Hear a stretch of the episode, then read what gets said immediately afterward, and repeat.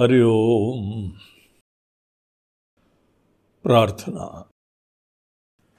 शांतं शाश्वतमप्रमेयमनघं निर्वाण शांति प्रदं ब्रह्मा शंभुफणीन्द्र सेव्यमनिशं वेदांत वेद्यं विभुं रामाख्यं जगदीश्वरं सुरगुरुं मायामनुष्यं हरिं वन्देऽहं करुणाकरं रघुवरं भूपालचूडामणिं नान्यास्पृहा रघुपतेर्हृदये स्मदीये सत्यं वदामि च भवानखिलान्तरात्मा भक्तिं प्रयच्छ रघुपुङ्गवनिर्भरां मे कामादिदोषरहितं कुरु मानसं च अतुलितबलधामं हेमशैलाभदेहं दनुजवनकृशानुं ज्ञानिनामग्रगण्यम् सकलगुणनिधानं वानराणामधीशं रघुपतिप्रियभक्तं वातजातं नमामि। श्रीराम जय राम जय जय राम। श्रीराम जय श्री राम जय राम जय जय राम। श्री राम जय राम जय जय राम। श्री राम जय राम जय जय राम। श्री राम जय राम श्री राम जय राम जय जय राम। श्री राम जय राम जय जय राम। श्री राम जय राम जय जय राम। श्री राम जय राम श्री राम जय राम जय जय राम। श्री राम जय राम जय जय राम। श्री राम जय राम जय जय राम। श्री राम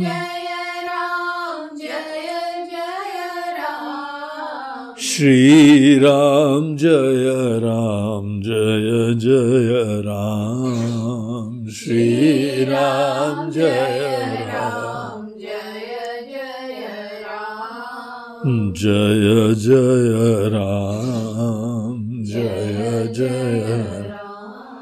बोलो सियावर रामचंद्र की जय। पवन सुत हनुमान की जय। बोलो भाई सब संतन की जय। नमः पार्वती पतये। हर हर महादेव। हरि ओम। कल हम लोग की राम कथा उस पड़ाव तक पहुंची थी जिस समय हनुमान जी राम जी को पूरा हालचाल बता रहे हैं सीता जी का। राम जी ने बहुत प्रेम बहुत भाव से पूछा कि हे हनुमान हमको बताओ सीता जी ऐसी विषम परिस्थितियों में अपने प्राण की कैसे रक्षा करती है। हम भी सोचते हैं तो मन के अंदर आश्चर्य होता है, ऐसे दुष्ट राक्षस, क्रूर राक्षस, स्वार्थी राक्षस, स्वार्थी लोग हों तो सब प्रकार की क्रूरता, हिंसा, दुष्टता, अनैतिकता, सब चीजें उभर के आ जाती।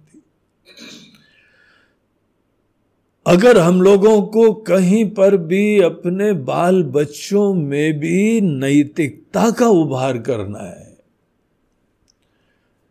अगर दैवी गुणों को उभारना होता है कि वो केयरिंग हो, बुद्धिमान हो, संवेदनशील हो, सेंसिटिव हो, कार्य में दक्ष हो, तनाव से रहित हो, अगर इस प्रकार का हमको व्यक्तित्व किसी का भी चाहिए, अपना चाहिए या अपने ही प्रिय स्वजनों का चाहिए,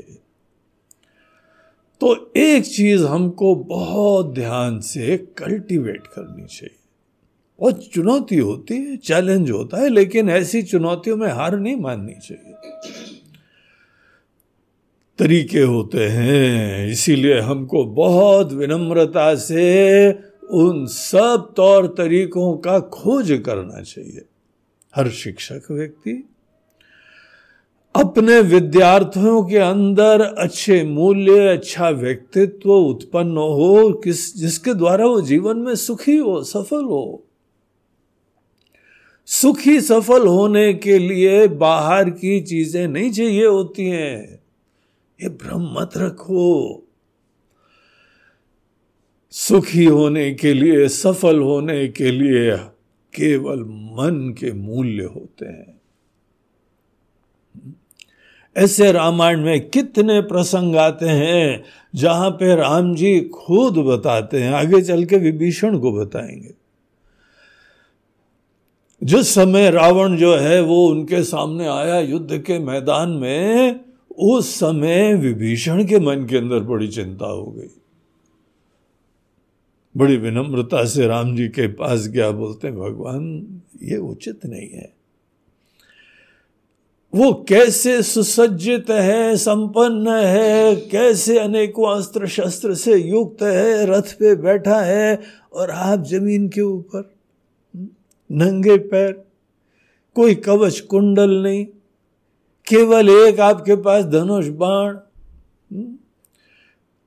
दिस इज नॉट फेयर, ये उचित नहीं है। लड़ाई लड़ाई में दोनों को समान होना चाहिए। तो राम जी ने मुस्कुराए और विभीषण को उसी समय उन्होंने बहुत अद्भुत उपदेश दिया। वो उपदेश विभीषण गीता के नाम से प्रसिद्ध है। विभीषण जी को राम जी बोलते हैं कि विभीषण ये बात बहुत अच्छी तरह समझो,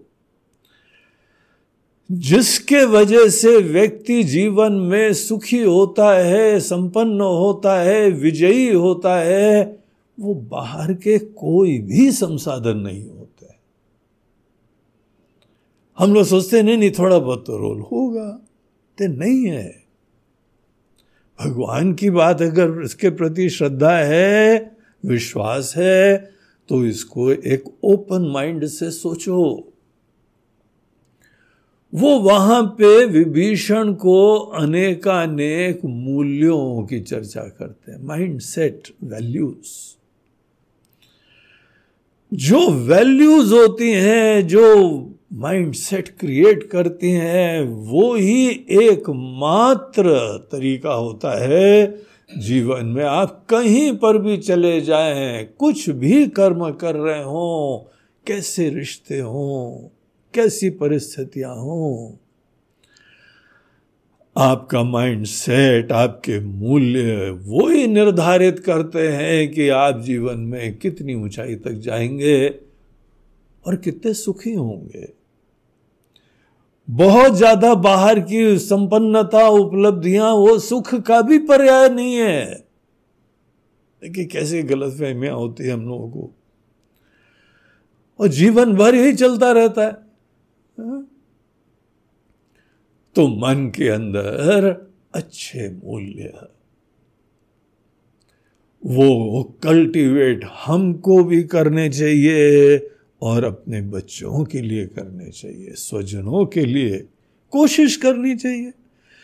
कोई दस बार कोई चीज संकेत करता रहे, दृष्टांत देता रहे, तर्क देता रहे, जीता रहे तो सभी लोग प्रभावित होंगे।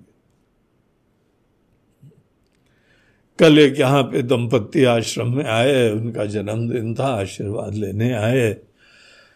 तो हमने पूछा, हाँ भाई कैसा काम वाम आपका चल रहा है? बोलते हैं हाँ गुरुजी बहुत अच्छा चल रहा है, सब कृपा है आप लोगों की, और हमारे फैक्ट्री का विस्तार भी हो रहा है। और एक चीज़ उसने बोली कि हम विस्तार इस प्रकार से कर रहे हैं, हमारे पिताजी का जन्मदिन आने वाला है तो उस दिन हम उनको उपहार देंगे। हमारा मन इतना खुश हुआ। बोलते हैं देखिए इसकी उपलब्धियां किसी की सेवा और खुशी के लिए हो रही है। छोटी सी बात है, हमारी अपनी विशिष्टता, अपना अभिमान, अपनी ख्याति उसके लिए नहीं है। प्रेरणाएं देखे कितनी सुंदर दिव्य है।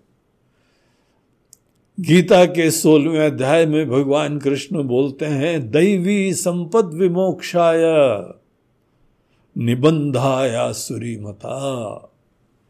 अगर दैवी गुण होते हैं तो तुम मुक्ति की पथ पे चल लेते हो, सब समाप्त, चिंताओं की समाप्ति हो जाएगी। तो अपने मन रूपी बगिया में अच्छे अच्छे मूल्य होने चाहिए। राम जी उसके दृष्टांत हैं, हनुमान जी उसके दृष्टांत हैं। कैसे केयरिंग है, कैसे संवेदनशील है, अपनी कोई चिंता नहीं है, दूसरे के प्रति भावना विराजमान है। तो बहुत ही प्रेम से उन्होंने पूछा, बताओ भाई हनुमान कैसे अपने प्राण की रक्षा करती?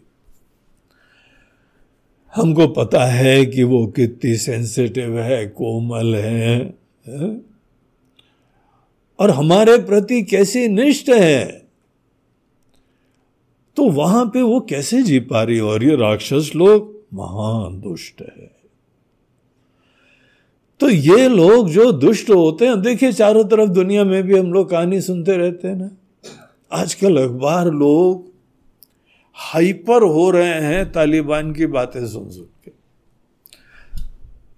भगवान भी जो है ना सब चैनल्स के लिए मसाला देते रहते हैं।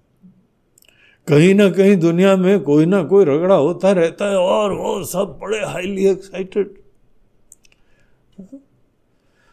अच्छाई के बारे में इतना ज़्यादा कोई भी प्रचार नहीं करा इन लोगों ने, लेकिन दुष्टता, मारामुरी, इन सब चीज़ों में पूरा ध्यान होता है। और कैसी क्रूरता से मारते हैं। ऐसे ही राक्षस लोग हैं और हमारी सीता वहां अकेली कैसे रक्षा करती? हनुमान जी ने कितना बढ़िया जवाब दिया, सोचो तो। हनुमान जी बोलते हैं महाराज जी, हे प्रभु, प्राण निकलना तो चाहते हैं, हमसे भी बोल रही थी कैसे जिएंगे, लेकिन प्राण निकल नहीं पाते हैं। नाम पाहरू दिवस निसी, दिन रात आपका ही नाम जपती रहती है। नाम जप, ईश्वर के प्रति मन के अंदर सतत भावना जगाए रहने का पर्याय है। सतत आपकी ही भावना बनी रहती है, ये निमित्त है। हाँ, मन चंचल होता है, इधर उधर भागने की, दूसरी चिंताओं में जाने की संभावना होती है। गीता में भगवान कहते हैं चंचलम मे मनः कृष्णा। अर्जुन अपने मन की बात बताता है और भगवान भी उस चीज का अनुमोदन करते हैं कि बिल्कुल सही है, मन का स्वभाव है। अज्ञान में रहते हुए मन का स्वभाव होता है इधर उधर भागना, ये बात तो सही है। इसीलिए जप करना चाहिए। जप में ये होता है, जब जब आप अपने मन को देखे इधर उधर भागाए, फिर भगवान की अवेयरनेस ले आओ, फिर जाएगा, फिर अवेयरनेस ले आओ। और जैसे मन के भागने की आदत पड़ गई है, वैसे ही मन में भगवान के स्मरण की आदत पड़ने लगती है। अच्छी आदत सही तो बुरी आदत काटी जाती है। नाम पाहरू दिवस निसी ध्यान तुम्हार कपाट। और जब आपका ध्यान बन जाता है, खूब तीव्रता से रहता है, वो द्वार है, दरवाजा है। दरवाजा बंद बाकी सब चीजों के विचार के लिए। किसी चीज की अवेयरनेस आए तभी तो जाके उसके बारे में कोई भावना आएगी, काम क्रोध आएगा। जब जब काम क्रोध आए तो समझ लो कि हमारे मन में जो दिव्य परमात्मा है, आनंद स्वरूप करुणा निधान, वो गौण हो गए। जब भगवान का ध्यान खंडित हो जाएगा तभी विकारों का प्रवेश होता है। ध्यान तुम्हार कपाट लोचन निज पद जंत्रित। और अपने ही आंखें सतत अपने चरणों में सर झुकाए हुए सतत उसी पे देखती रहती। तो हनुमान जी को तो याद आ रहा है कि रावण आया था, सर उठा के देखने तक के उसको महत्व नहीं दिया। वो तो निवेदन कर रहा था, प्रार्थना कर रहा था, प्रलोभन दे रहा था, डरा रहा था, लेकिन सीता जी अपनी आंख तक उठा के नहीं देख रही। आंखें उन्हीं के चरणों में लगी हुई थी, तो जैसे वहां पे ताला लग गया है। अब प्रभु आप ही बताइए, जाहि प्राण के ही बाट, प्राण कहाँ से निकले? बहुत बढ़िया जवाब हनुमान जी का। हनुमान जी की वाणी हमको बहुत प्रभावित करती है। हम सतत विनम्रता से हनुमान जी की वाणी से सीखने की प्रेरणा रखते हैं। वही हमारे आदर्श। कैसे बोला जाए, क्या बोला जाए, कब बोला जाए, कब नहीं बोला जाए, वाणी का प्रयोग हनुमान जी जैसा उत्तम कुछ कोई नहीं करता है। आप हृदय में बसा लो उनको, हनुमान जी को।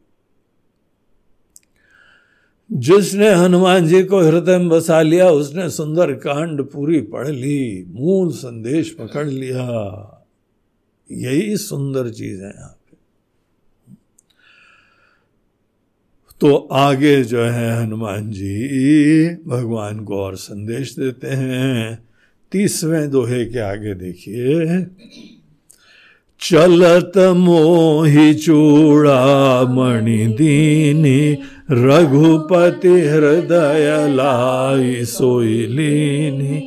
नाथ जुगल लोचन भरी बारी बचन कहे कछु जनक कुमारी।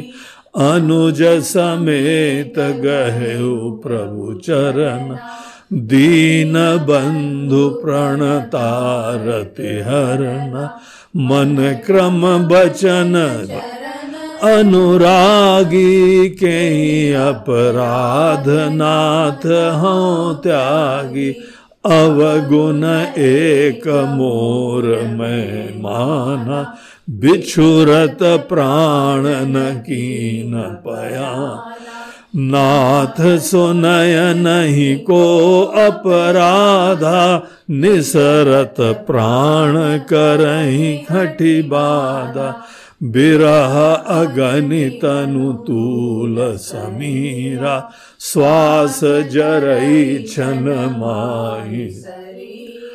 नयन स्रवई जलु निज हित लागी, जरै न पाव देह बिरहागी। सीता कहे अति विपति विशाला, बिनहि कहे भली दीन दया। निमिष निमिष करुणा निधि, जाहि कल्प समबीति। बेग चलिय प्रभु आनिया, प्रभु बल भुज बल खल दल जीत।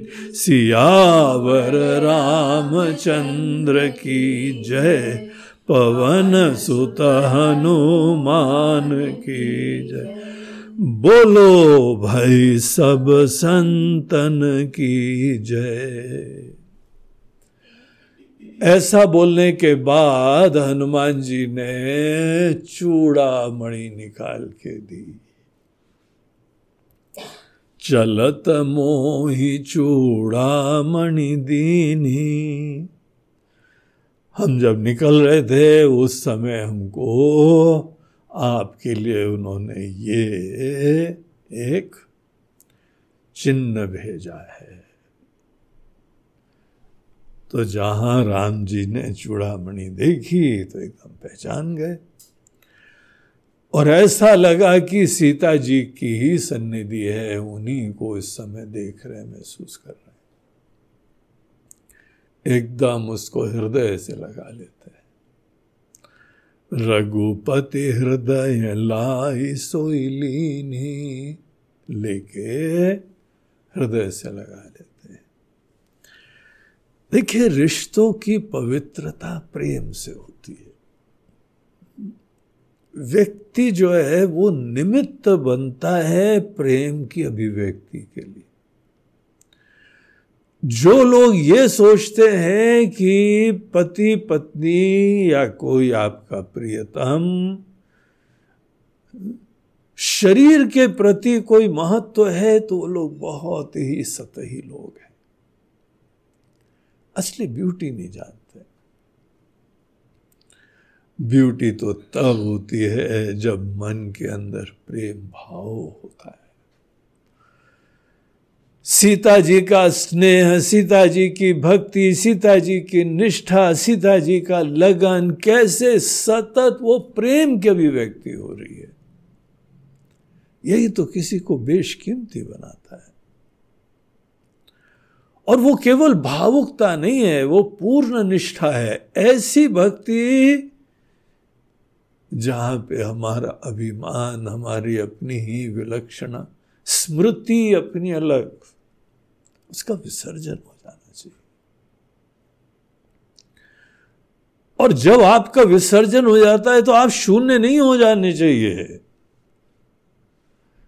आत्मविसर्जन, आत्मविस्मृति में शून्यता हो तो फिर आपको अभी सत्संग की जरूरत है, विवेक की जरूरत है। अभिमान हमारा काल्पनिक अस्मिता होती है। प्रेम से ये काल्पनिक अस्मिता बाधित हो जाती है और तब असलियत उभर के आती है। इसीलिए हम शून्य न हो जाएं, जग जाएं। प्रेम हमको जगाने के लिए निमित्त होता है, सुलाने के लिए नहीं।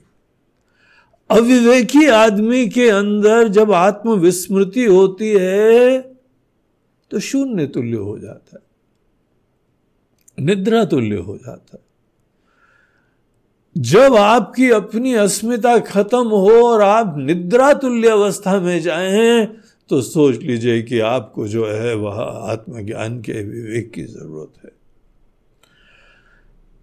हम लोगों के पूरे सिद्धांत का आधार वेदांत दर्शन है, सनातन धर्म का आधार वेदांत दर्शन है। यही गोस्वामी जी जो इतने परम भक्त हैं, भक, सुंदर भक्ति भावना को प्रकट करते हैं, वो वेदांत के परम ज्ञानी हैं। उनके लिए राम जी भी कैसे हैं देखिए। रामाख्यं जगदीश्वरं सुरगुरुं। राम जी का यथार्थ ये भूलना नहीं चाहिए। राम जी के यथार्थ में जगने के लिए ही भक्ति करनी चाहिए। भक्ति राम जी की बाधक नहीं है, अभिमान की बाधक है। हमारी पृथक स्वतंत्र अस्मिता की निषेधक है। और जब ये जो है वह एक ऊपर से कवर हट जाता है, बादलों के ऊपर से बादल छट जाते हैं तो सूर्य सामने प्रकट हो जाता है। आपकी भक्ति आपको सतत राम जी का दर्शन कराए। भक्ति में आप बिल्कुल ही आत्मविस्मृति करके बेहोश हो जाएं और तन मन सब शुद्ध भूल जाए, बोलते हैं अरे फिर तो बहुत बड़ी चीज की तुमने मिस कर दी। जहां हमारे मन के अंदर विचार, अभिमान, विकार सब खत्म हुए तो राम जी खड़े थे वहां पे। और राम जी के आते ही जहां वृत्तियां खत्म हुई तो हम ही टुन्न हो गए, सो गए, बेहोश हो गए, सुध बुध खो दी। सुध बुध खोने में एक पता लगता है कि आपकी भावना बड़ी तीव्र है। जिसकी भावना तीव्र होती है वो ही सुध बुध खोता है, इतना बात तो प्रमाणित हो जाती है। लेकिन सुध बुध बाधित होने पे शून्यता होनी चाहिए कि राम जी होने चाहिए। बौद्ध लोगों का दर्शन है कि जहां पे आपकी अपनी अस्मिता खत्म हुई तो शून्य हो जाता है, उसको बोलते ही शून्यवाद है। तो आप शून्य हो जाते हैं। और जब कोई वैदिक दर्शन से युक्त, वेदांत दर्शन से युक्त अपनी सुधबुद्ध खोदा है, खोता है, वहीं पे राम जी मिलते हैं। अध्यारोप अपवादाभ्याम निष्प्रपंचम प्रपंचते। जब ये सब अध्यारोप, ये कल्पनाएं बाधित होती हैं तो वहां पे साक्षात राम जी मिला करते हैं। इसीलिए बहुत ही सजगता से अपनी सुध-बुध खोनी चाहिए कि जहां पे हमारे अंदर अहंकार, अभिमान, अपनी जो भी अस्मिता है वो बाधित हो, क्या रहता है, वहां राम जी मिलते हैं। तो यहाँ पे जो है प्रेम की बड़ी महिमा है। और जहां पे निस्वार्थ प्रेम होता है वहां पे स्वार्थ खत्म हो जाता है। संबंधों में निस्वार्थ प्रेम होना ये बहुत ही सुंदर और आशीर्वाद की बात है। हमने एक दिन बताया था यहाँ पे, देखिए गृहस्थ आश्रम के बारे में। गृहस्थ आश्रम में पता क्या होता है, ये आश्रम बन सकता है। आपको कहीं सदैव आश्रम में जाने की जरूरत नहीं। आपका घर, आपके संबंध, ये आश्रम का आशीर्वाद दे सकते हैं। हम गुरु के आश्रम में जाते हैं, वहां से गाइडेंस लेते हैं, दिशा लेते हैं, फिर यही अपना आश्रम बना देते हैं। देखिए ब्रह्मचर्य आश्रम में तो सदैव हमारा ध्यान अपनी तरफ होता है, हमारा स्वास्थ्य, हमारा जो है वो ज्ञान, और हमारा अनेकों काम धंधा, हम हम हम हम हम गृहस्थ आश्रम में प्रवेश करते ही आपके जीवन का आस्पद आपके रिश्ते, पति पत्नी, वो हो जाए। जितनी खुशी से आप अपने लिए जिए थे, अब उतनी खुशी, उत्साह से आप दूसरे की खुशियों का ध्यान दीजिए और अपने स्वार्थ को किनारे करना, ये ग्रो करना होता है। जितने हद तक आप अपने सब स्वार्थ को, कामनाओं को, चिंताओं को सब खत्म करिए। उतनी हद तक बाहर रिश्ते भी सुंदर बनते हैं और आध्यात्मिक विकास होता है। इसीलिए सुंदर प्रेम के प्रसंग बहुत महत्वपूर्ण होते हैं। राम जी कैसे सीता जी के द्वारा दी हुई चूड़ामणि को हृदय से लगा लेते हैं और बड़े भाव विभोर होके आंख बंद करके बैठे थे, सीता जी की सन्निधि का अनुभव कर रहे थे। तो हनुमान जी आगे बोलते हैं, नाथ जुगल लोचन भरी बारी, बचन कहे कछु जनक कुमारी। हे नाथ, आंखों में जल भर के आपका स्मरण करते ही वो उनकी आंखों में जल भर आया था, आंसू आ गए थे। और ऐसे ही लोचन भरी बारी, वारी अर्थात जल, लोचनों में जल भरा आया था। और उस समय बड़ी भाव विभोर होके सीता जी ने कुछ हमको बातें भी बताई, संदेशा दिया। बचन कहे कछु जनक कुमारी, महाराज जनक की पुत्री, उन्होंने आपके लिए कुछ वचन कहे। एकदम भगवान अलर्ट हो गए उनका संदेश सुनने के लिए। छा क्या भेजा संदेश उन्होंने?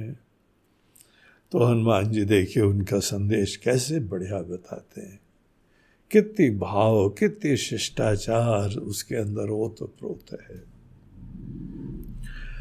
अनुज समेत गहे प्रभु चरणा, लक्ष्मण जी के साथ राम जी के चरण पढ़ना, लक्ष्मण जी के भी चरण पढ़ना कि राम जी के चरण पढ़ना? ये तो लक्ष्मण जी की भाभी हैं, भाभी माँ के समान है, तो उनके भी चरण पढ़ना। अब सीता जी ने संदेश दिया है, भाई आप खुद विचारो क्यों दिया होगा। हनुमान जी तो उनका संदेश ही भेज रहे हैं। अनुज समेत गहे वो प्रभु चरणा, प्रभु के चरण तो पढ़ना, वो तो साक्षात भगवान है। पति वैसे ही भगवान होते हैं, देखिए भगवत स्वरूप होते हैं। आप भी भगवत स्वरूप हैं, केवल ऐसा थोड़ी है कि पति को जो है आप ये चढ़ा रहे हो, पति आपको भगवान का स्वरूप देखते हैं। इसीलिए तो एक दूसरे की सेवा में पूरा अच्छी तरह से दिलो जान से करते हैं। आप कोई भी रिश्ता हो जाए, जब उसमें भगवत बुद्धि रख के करिए तो आप पूजा कर रहे हैं, आप यज्ञ कर रहे हैं। तो इस तरीके से भगवान तो उनके लिए, हमों के गृहस्थ आश्रम के नियम ही है, आदर करो उनको, ही अपना सर्वस्व समझो। पत्नी जो है पति को सर्वस्व समझ रही है, पति जो है पत्नी के प्रति वैसी आत्मीयता की भावना रख रहे हैं। तो भगवान राम के चरण पढ़ना तो सही बात है, लेकिन लेकिन लेकिन आ गया ना, लक्ष्मण जी के बोलते हैं, अरे वहां पे तो उनके मन के अंदर बड़ी ग्लानि थी। जिस समय स्वर्ण मृग वहां पे आया था वन में, पंचवटी में, पंचवटी में स्वर्ण मृग दिखा और सीता जी ने उसको प्राप्त करने की इच्छा रखी और राम जी से निवेदन करा कि हे प्रभु, आपको बहुत अच्छा, बड़ा विलक्षण है, है? तो आप कृपया जो है उसको लाइए। राम जी ने देखा, बोले सामान्यतः ये सोने का मृग और ये सब चीजों में तो ये मोहित होती नहीं है, कि ठीक है, इच्छा है, हमसे नहीं कहेगी, किससे कहेगी? तो उन्होंने जो है वो पीछे गए, लक्ष्मण जी को सौंप के गए, बोला तुम ध्यान रखना जरा। अब वहां पे वो कौन सा राक्षस आया था और राम जी ने जब बाण मारा तो उन्होंने जो है वो लक्ष्मण जी का नाम लिया, सीता जी का नाम। अब जहां पे उस स्वर्ण मृग ने इनका नाम लिया तो सीता जी बोलती लक्ष्मण जाओ जल्दी। लक्ष्मण जी ने बोला राम जी की आज्ञा, राम जी को कोई कुछ नहीं कर सकता है। तो राम जी की आवाज में उसने आवाज दी थी। अब सीता जी घबरा गई। लक्ष्मण जी को कोई संशय नहीं था, बोला नहीं कुछ ना कुछ दाल में काला है, राम जी को कोई कौन मारेगा, हिरण या कोई अगर राक्षस भी आया होगा इस रूप में, कोई राक्षस राम जी को नहीं मार सकता, इतना लक्ष्मण जी को पूरा ज्ञान था। तब भी इन्होंने जो बहुत ही कोई कठोर वचन कहे, जाने के लिए आज्ञा दी, कठोर वचन लक्ष्मण जी के लिए प्रयोग करना। और साथ साथ लक्ष्मण जी ने जो रेखा खींच दी थी, बोला आप इसके बाहर मत निकलिएगा, उससे भी बाहर भी निकल आई। लक्ष्मण जी की आज्ञा का उल्लंघन भी करा, लक्ष्मण जी की उचित भावना नहीं समझी, भगवान के प्रति निष्ठा, लगन, विश्वास लक्ष्मण जी का इतना प्रगाढ़। तो लक्ष्मण जी से क्षमा याचना ये बिल्कुल उचित है। जहां पे कोई गलती करो तो क्षमा याचना अवश्य करा करो। क्षमा याचना से दोष का मार्जन हो जाता है। क्षमा याचना बहुत महत्वपूर्ण है। देखिए अभी दो दिन पहले ही जैनियों का पर्युषण पर्व था, तो अनेकों हमारे परिचय के जो जैनी लोग हैं वो लोग आगे बढ़ के बोलते हैं मिच्छामि दुक्खडम। तो बहुत ही अच्छे अच्छे बड़े वरिष्ठ लोग वो इस प्रकार से बोलते हैं और साथ साथ उसको विस्तार भी करते हैं कि महाराज जी कुछ जाने अनजाने गलती हो गई हो तो कृपया क्षमा। आदमी के द्वारा जाने अनजाने कोई भी गलतियां होती रहती हैं, हमको ध्यान रहना चाहिए। हम अज्ञान में पड़े हुए हैं, अज्ञान में होने के वजह से अनेकों गलतियों की संभावना सब लोगों के अंदर होती रहती, और हम ही पूर्ण सजगता से अपने दोषों का मार्जन करें। ऐसी परंपराएं कि आदमी को बड़ा विनम्र बनाए, उसको ही अनेकों जाने अनजाने दोष का प्रायश्चित करवाएं, क्षमा याचना करवाएं, ये अच्छी चीजें हैं। हम लोग यद्यपि दैनंदिन प्रार्थना में बोलते हैं क्षमस्व पुरुषोत्तम, हम लोग की नित्य पूजा में क्षमा याचना होती है। लेकिन ये बातें बड़ी अच्छी हैं, बुरे भाव से करनी चाहिए। अगर किसी से जाने अनजाने कोई गलती हो गई, गलत वचन हो गए, गलत आचरण हो गया, तो क्षमा मांगने में कोई छोटापना नहीं होता है, बल्कि छोटे पने के वजह से जो दोष होते हैं वो छोटापना समाप्त हो जाता है। तो लक्ष्मण जी के भी चरण पड़ना। अनुज समेत गहे ओ प्रभु चरना, दीन बंधु प्रणतारति हरना। और प्रभु कौन है? दीन बंधु प्रणतारति हरना, दीनों के वो सदैव बंधु रहते हैं। ऐसा हृदय, दीन अर्थात कोई सहायता के लिए निवेदन कर रहा है, किसी को जो है अपने असमर्थता का एहसास हो रहा है। उस दिन हम लोगों ने दीन दयालु विरत संभारी सीताजी के संदेश के अंतर्गत वो वाक्य सुना था ना, आप दीन होंगे तो वो दयालु होंगे। और अगर आप दीनता दीनता होती है अपनी असमर्थता का रियलाइजेशन। आज हम जो भी हैं इसके अंदर सीमाएं हैं, कमियां हैं, दोष है, अज्ञान है, मोह है, अभिमान है, बहिर्मुखता है, बाहर काम क्रोध है, महत्वाकांक्षाएं हैं बाहर। और ये महत्वाकांक्षाएं ऐसा नहीं है भगवान की सेवा के लिए हो रहा है, ये हमारे हम की संतुष्टि के लिए हो रहा है, सब दोष है।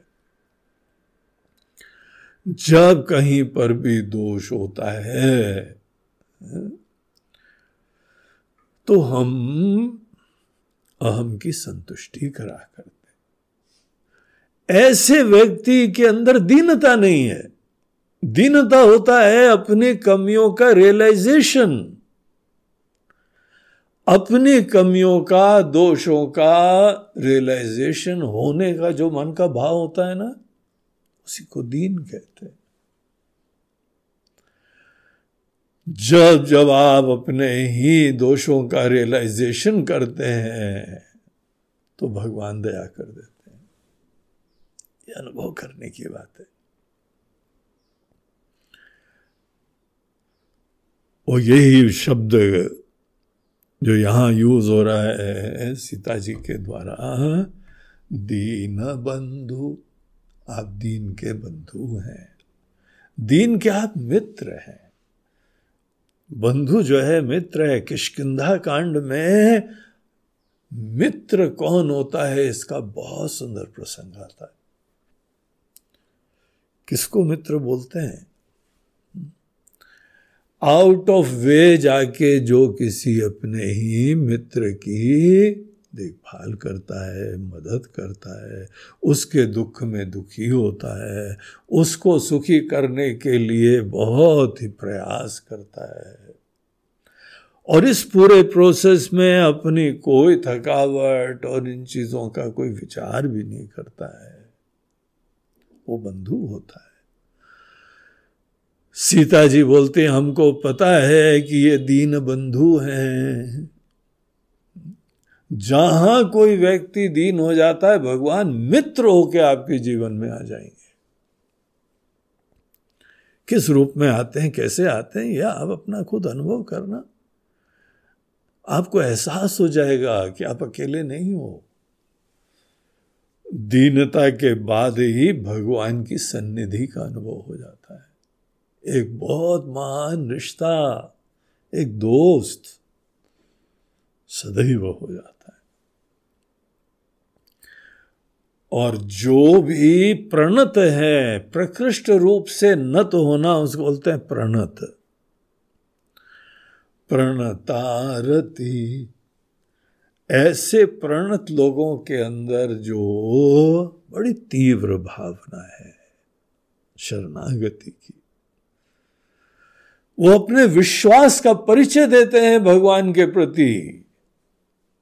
प्रणतारति, प्रणत लोगों के अंदर सब दुखों को हरने वाले जो हैं उनको बोलते हैं प्रणतारति, हरना। तो राम जी को जो है हमारा प्रणाम कहना, लक्ष्मण जी को भी कहना। लक्ष्मण जी पीछे ही खड़े थे। लक्ष्मण जी ने सुना होगा तो कितना संकोच लगा होगा, अरे वो माता जी ने हमको बोला, अरे राम राम राम राम। लेकिन इस समय हनुमान जी संदेश दे रहे हैं।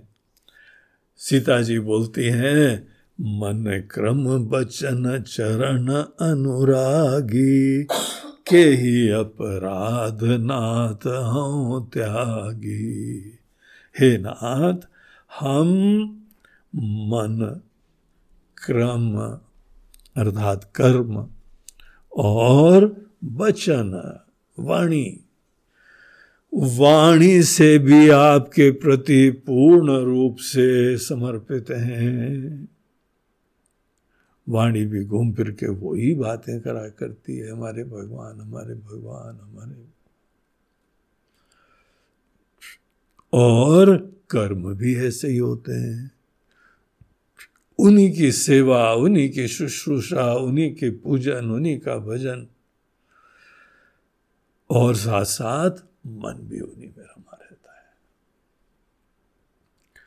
मन क्रम वचन चरण अनुरागी भक्त का जीवन का आदर्श होता है। आपके जो भी इष्ट देवता हैं, आपके जो भी गुरुदेव हैं, उनके प्रति अपने मन को, अपनी पूरी पर्सनालिटी को ऐसी भक्ति के लिए प्रोग्राम करिए कि मन भी भगवान में रमे, वाणी भी भगवान भगवान में रमे, और सत जो कर्म कर रहे हैं, जो भी कर्म कर रहे हैं, सब घूम फिर के आपके प्रियतम के लिए ही, उसी खुशी के लिए हो जाए। ये डिस्कवरी करनी चाहिए, ऐसे निर्मल प्रेम की डिस्कवरी।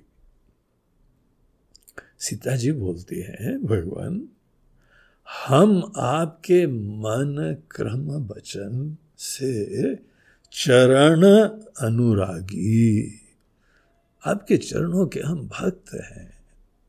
अनुराग ऐसी सतत भावना, अनुराग बोलते हैं जब सतत भावना होती। हम आपके चरण के अनुरागी हैं प्रभु, और हमने तो पता है हमको आप दीन बंधु हैं, प्रणतारती हरना है, लेकिन भगवान के ही अपराध नाथ हों त्यागी। भगवान हमको तो महसूस हो रहा है कि आपके रहते हुए किसकी मजाल है कि हमको जो आपसे दूर ले जाओ। आपने हमको त्याग दिया भगवान, कौन सा अपराध हो गया है हमसे। पहली बात तो भगवान ने कोई जो है उनको दूर नहीं करा, कोई त्यागा वैगा नहीं है, उनके कर्मों का फल मिल रहा है। हम क्या ठीक रहा भगवान पे फोड़े हैं, भगवान आपने त्याग दिया हमको। अच्छा रियली भगवान ने त्यागा? हमारे ही कर्मों ने, हमारे अविवेक ने, हमारे मोह ने। जब जब हमारे अंदर मोह आएगा, विवेक आएगा, अपना ही हवा आएगी कोई ना कोई, तो हम गलत दूसरा पथ पकड़ लेंगे। और जब हम दूसरा पथ पकड़ लेंगे तो भगवान बोलेंगे तथास्तु, तुम्हारी इच्छा चलने की है तो चलो, हम कैसे रोकें। तुमने जब अविवेक करा तो हमसे पूछा, जब मोहित हुए तो हमसे पूछा, तो सीधी बात स्वीकार करो कि तुम्हारा अपना निर्णय है। भगवान हमारे कर्माध्यक्ष हैं, कर्म फलदाता हैं, कर्म हम करते हैं, भगवान हमको फल दे देते हैं। जो हमको सतत फल दे रहा है, क्या उसने हमको त्यागा है कभी? कैसी बात बोलते हो। अब तुम ये बोलो कि भगवान कर्म तो हम अपनी मन मर्जी का, ज्ञान वशात, अविवेक वशात, स्वच्छंदता से कुछ भी करें, फल भगवान आप अच्छा देते रहो। आप इतना हमारे ऊपर कृपा करिए कि हमको स्वच्छंद रहने के उपरांत भी जीवन में अच्छे फल मिलते जाए। कितना मजा आ जाएगा भगवान, है ना। हम भगवान खूब मिर्ची खाएं लेकिन पेट ना जले, ये तो ये काम आप करना है। खूब मिर्ची खाएं, जोरदार, आंध्रा वाली, राजस्थान वाली, राजस्थान में बहुत हमने सुना है मिर्ची होती है, आंध्रा में तो और भयंकर होती है। अगर अब आंध्र प्रदेश हम गए हैं तो थोड़ा मिर्ची खा लेते हैं, आप बाकी निपट लेना। क्या करें बेटा, हम तुम्हारे पेट के अंदर हम कैचिंग मुद्रा में बैठे रहे, जो मिर्ची आए उसको हड़प लें। हैं? क्यों खाई तुमने? अगर कर्म करा है तो तुमको फल उसके अनुरूप ही मिलेगा। कभी भगवान को दोषी नहीं देना, दोष नहीं देना चाहिए और अपने कर्मों के प्रति हमको सजगता का परिचय देना चाहिए। पता भगवान कैसे हैं? भगवान जो भी कर्म करो फल देने वाले हैं। कर्मण्येवाधिकारस्ते मा फलेषु कदाचन। अर्जुन, तुम्हारा अधिकार है, तुम्हारा फील्ड है, तुम्हारी स्वतंत्रता है, तुम कर्म करो। जो कर्म करोगे हम तुमको गारंटी देते हैं उसके अनुरूप तुमको फल देंगे। अब जिम्मेदारी किसकी होगी? सीता जी खुद को सोचना चाहिए कि उन्होंने ये जो कर्म करा है, कि राम जी ने बोला था, राम जी तो लक्ष्मण जी को पूरा जिम्मेदारी सौंप के गए और लक्ष्मण जी ने भी पूरी व्यवस्था करी। लेकिन ठीक है, प्रभु इच्छा। तो इस तरीके से राम जी पे कभी भी जो है दोषारोपण नहीं करना चाहिए। जब जब जीवन में कर्म करो उस समय पूरे अलर्ट रहो, कर्म करने के समय सजग रहो, उसका फल तुमको अवश्य मिलेगा। अब तुमने जहर खा लिया तो ये थोड़ी है कि जहर खा ले भगवान, जहर खा लिया आप निपट लेना। मजबूरी हो गई थी, खाना ही पड़ा था। आतंकवादी लोग चारों तरफ थे, हमको पिला रहे थे जहर। क्यों क्यों तुमने खाया? भाई हमारा काम तो जो भी तुम कर्म करोगे हम उपेक्षा नहीं कर सकते। तुम्हारे कर्मों के अनुरूप फल देना अवश्यंभावी होता है और देखा जाए तो इसमें ईश्वर की अपार कृपा होती है और हमारे ऊपर जिम्मेदारी आ जाती है। अब हम प्रत्येक कर्म में सजग रहें, विवेकी रहें, अच्छे भावना से युक्त रहें और हमको पता है यहां पे ये बटन दबाएंगे तो यही फल आएगा और ये पूरी व्यवस्था ईश्वर ने करी हुई। लेकिन जब आदमी अज्ञान में होता है, मोह में होता है, तो सीधे भगवान के ऊपर आरोपण करता है। भगवान आप क्या कर रहे हैं, हमारा जीवन में इतना दुख हो रहा है,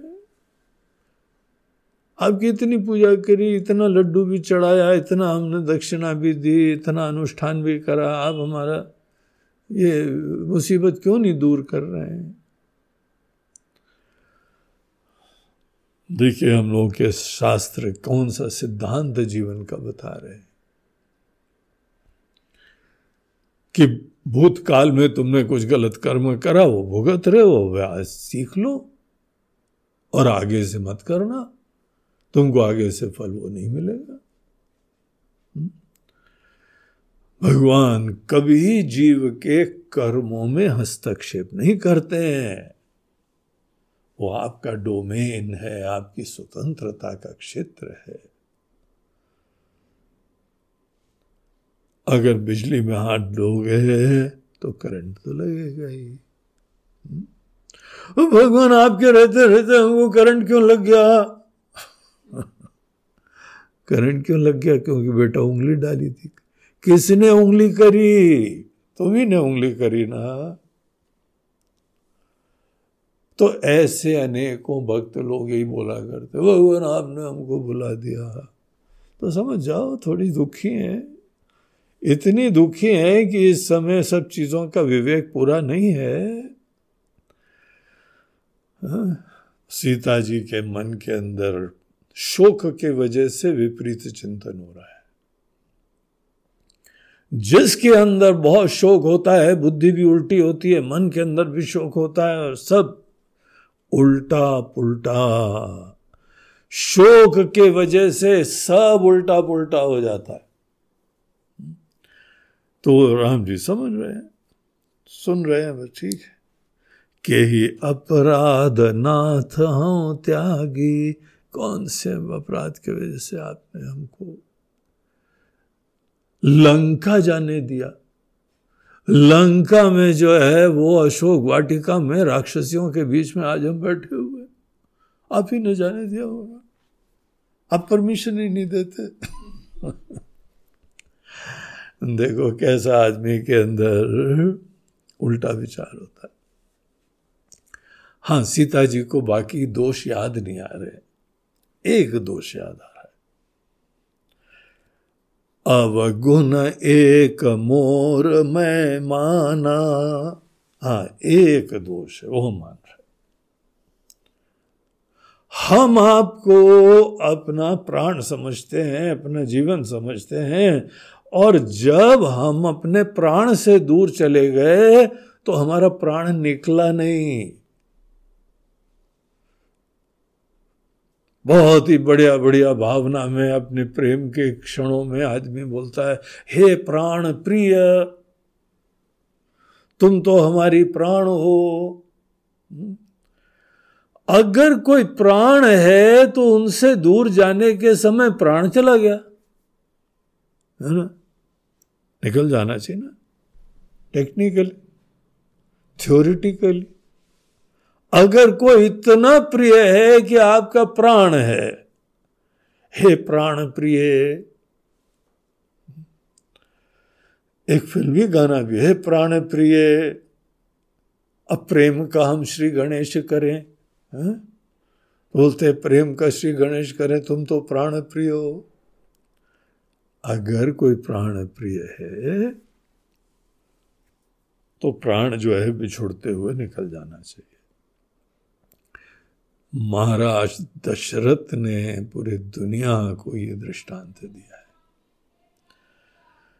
वो राम जी को बोलते थे कि तुम तो बेटा हमारे प्राण प्रिय हो, और राम जी गए, प्राण निकल गया। महाराज दशरथ कितनी वंदनीय हैं, आत्मीयता की उनमें कैसी पराकाष्ठा थी। राम जी भी उनके प्रति कितनी निष्ठा और लगन रखते थे कि वो पिताजी को इतना आदर करते थे। लेकिन राम जी भावुक नहीं हुए। भावना सुंदर होना एक चीज होती है, भावुक हो जाने का सामर्थ्य ये एक कमी होती, दोष होता है। भावना को सदैव बुद्धि का मार्गनिर्देशन मिलना परम आवश्यक होता है, क्योंकि भावना की आंख नहीं होती है, विवेक नहीं होता है। कहाँ पे भावना लग जाए, कहाँ पे मन लग जाए, विवेक थोड़ी होता है उस समय। इसीलिए एक तरफ से हमारे मन के अंदर सुंदर भावना अवश्य होनी चाहिए, बहुत बड़ी शोभा होती है। लेकिन भावना सदैव बुद्धि के द्वारा संचालित होनी चाहिए।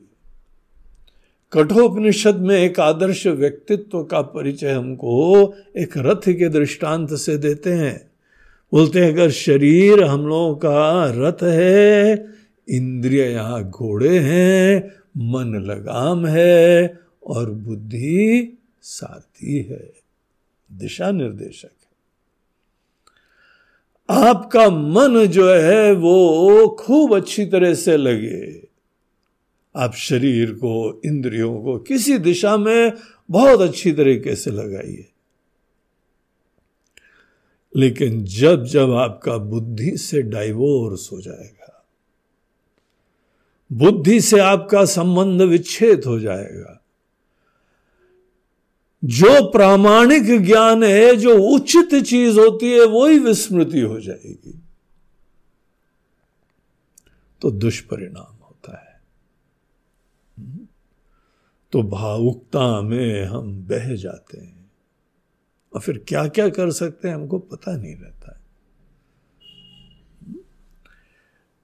तो इसीलिए ये सदैव आदमी को भावना को आंख देनी चाहिए, दिशा देनी चाहिए।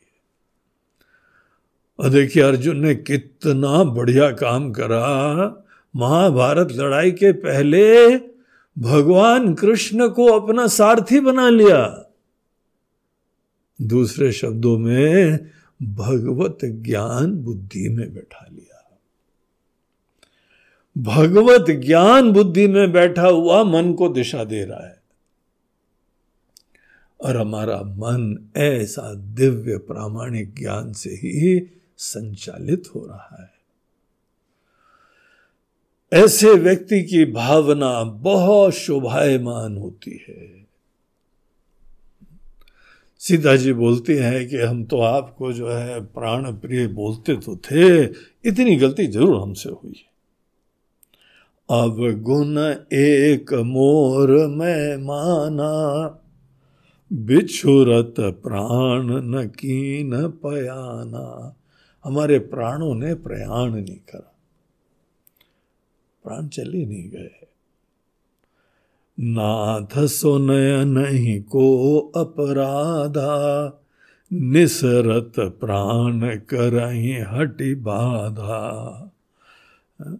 हे नाथ, नैनों का, हमारी आंखों का ये अपराध है, प्राण को निकलने में ये बाधा लाती है।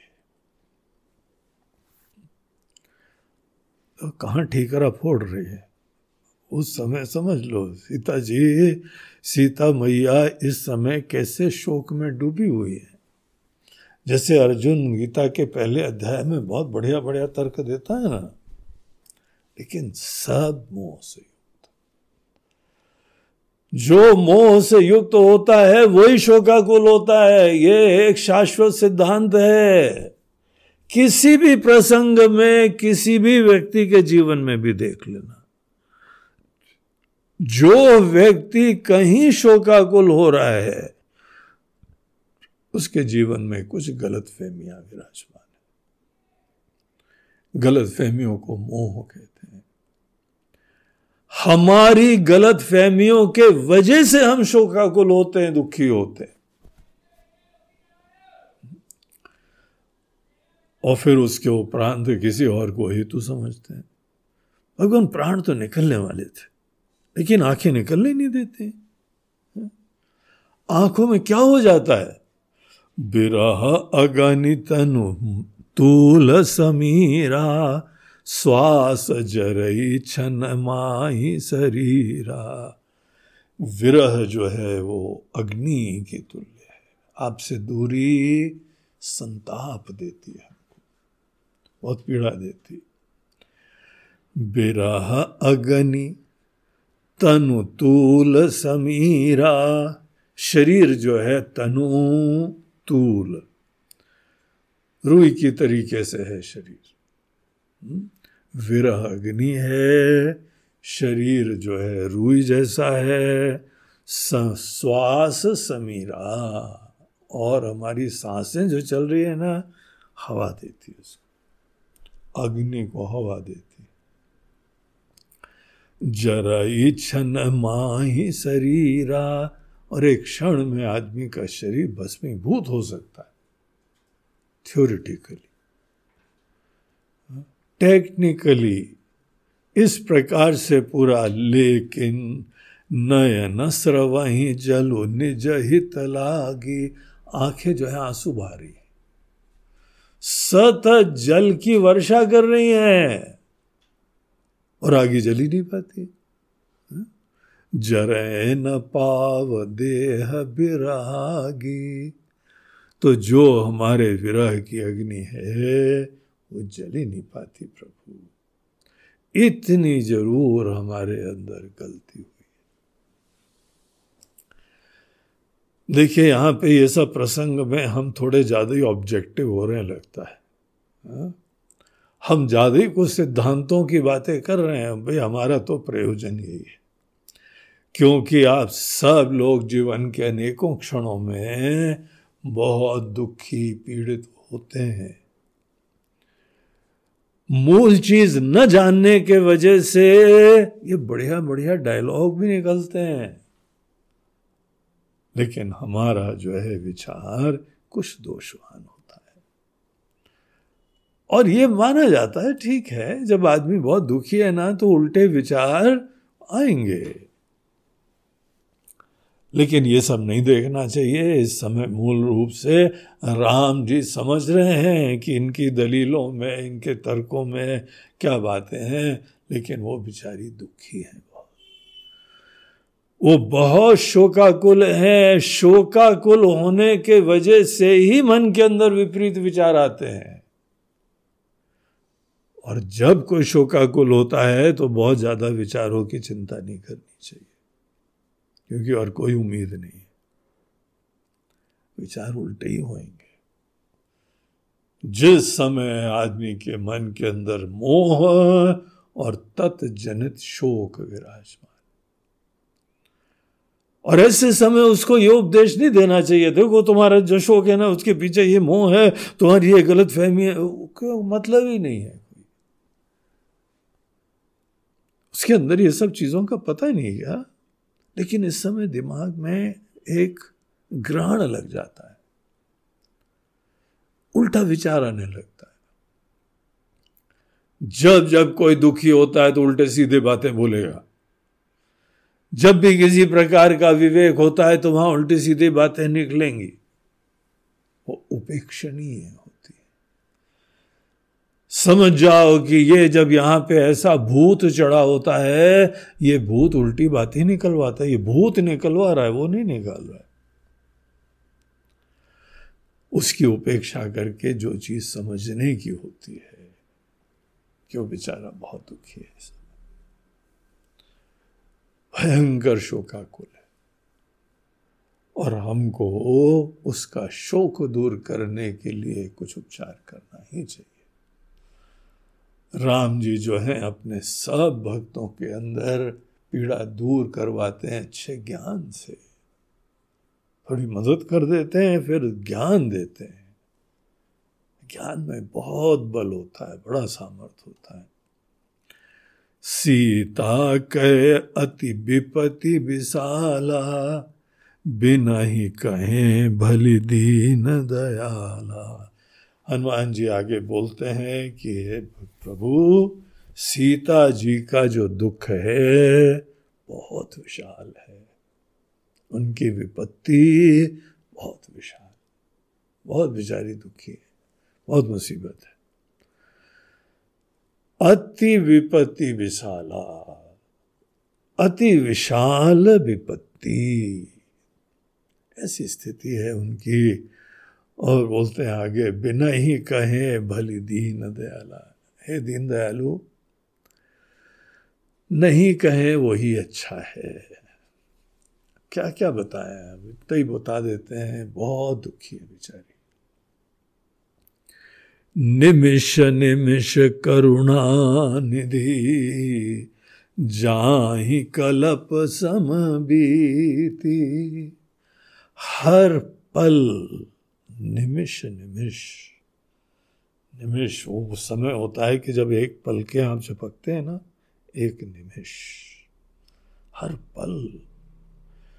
निमिष निमिष करुणा निधि, हे करुणा के धाम, हे प्रभु, हे राम जी, हर पल सीता जी का जाहि कल्प समबीति, एक एक कल्प के समान बीतता है।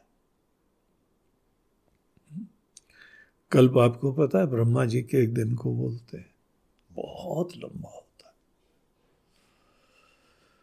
है। एक कल्प में नौ सौ चौरानवे युग होते हैं, समझ लो कितना लंबा समय। ये काव्यात्मक तरीका है, कोई स्केल लेके थोड़ी बैठता है, मगर समय खत्म ही नहीं हो रहा है। दुख का समय कटता ही नहीं है और सुख का समय पल भर में, चुटकी भर में खत्म हो जाता है। अब जब हमको कोई भगवान का भजन, कोई कथा, कोई प्रसंग देखने को मिल रहा हो तो देखिए कैसे टाइम बीत जाता है। और जब कष्ट का समय होता है तो बीतता ही नहीं। तो हनुमान जी बोलते हैं कि हे प्रभु, हर पल उनका कल्प के समान। बेगी चलिय प्रभु आनिया, भुज बल खल दल जीती। भगवान, अब हमारा निवेदन है, अब आप जल्दी चलिए। अब सीता जी का परिचय मिल गया है, कहाँ है, कैसी है, सब पता लग गया है। अब आपसे निवेदन है, बेगी चलिए, वेग से, जल्दी। अब आप जल्दी से चलिए। प्रभु आनिया भुज बल खल दल जीती। ये खलों का दल जीतते हुए आप अपने भुज बल का परिचय दीजिए। अब भगवान चलिए जल्दी से निकलते हैं लंका के लिए। हनुमान जी ने ये कह के अपनी वाणी को विराम दिया और फिर ये कह के वो देखते हैं राम जी के ऊपर क्या प्रभाव पड़ा। सुनी सीता दुख प्रभु सुख अयना, भरी आए जल राजीव नयना। ये आगे की चौपाइयां हैं कि राम जी के जो है आंखों में जल भराया और सीता जी का दुख देख के जो सुख के धाम है, खुद तो सुख के धाम है, लेकिन प्रणतारति हरना, वो दुखी होते हैं दूसरों के दुख से। हम दूसरों का दुख कैसे दूर करें? सबका नहीं दूर करने की विचार करते हैं। जो चाहता है, जो विश्वास करता है, जो समर्पित होता है, जो खुद निवेदन करता है, उसका हम दुख कैसे जल्दी से जल्दी दूर कर दें। ये सोच के मन के अंदर ऐसी भावनाएं उत्पन्न हो रही हैं और आंखों में आंसू उनके भी आ गए। ऐसा संदेश सुनाया कि राम जी भी भाव विभोर हो जाते हैं। अब आगे क्या होता है वो हम लोग अगले प्रवचन में देखें। श्री राम जय राम जय जय राम, श्री राम जय राम जय जय राम, श्री राम जय राम जय जय राम, श्री राम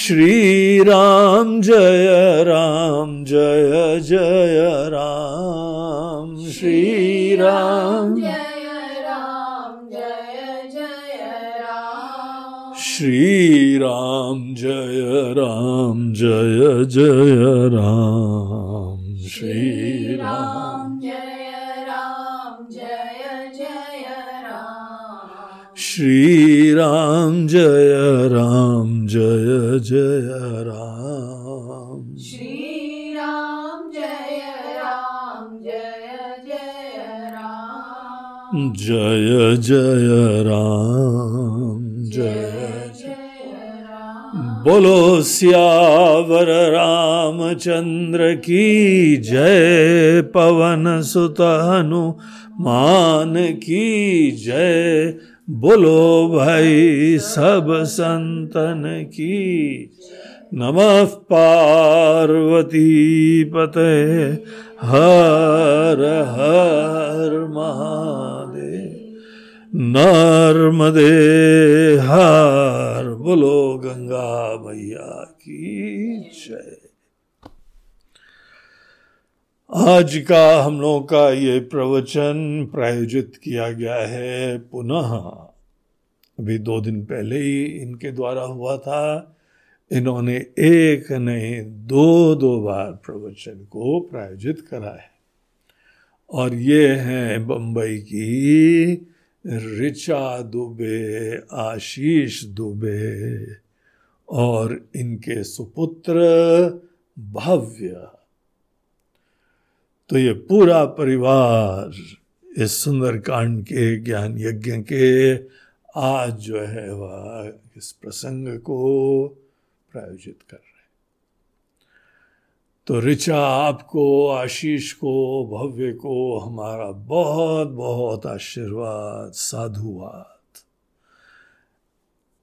अच्छी तरीके से आप एक्टिवली सेवा भी कर रही हैं, क्रिएटिव कार्य कर रही हैं और ऐसे कार्यक्रमों में सेवा भी भेज रही है। बहुत ही प्रसन्नता की बात है। हम भगवान से आपके सबके मंगल की कामना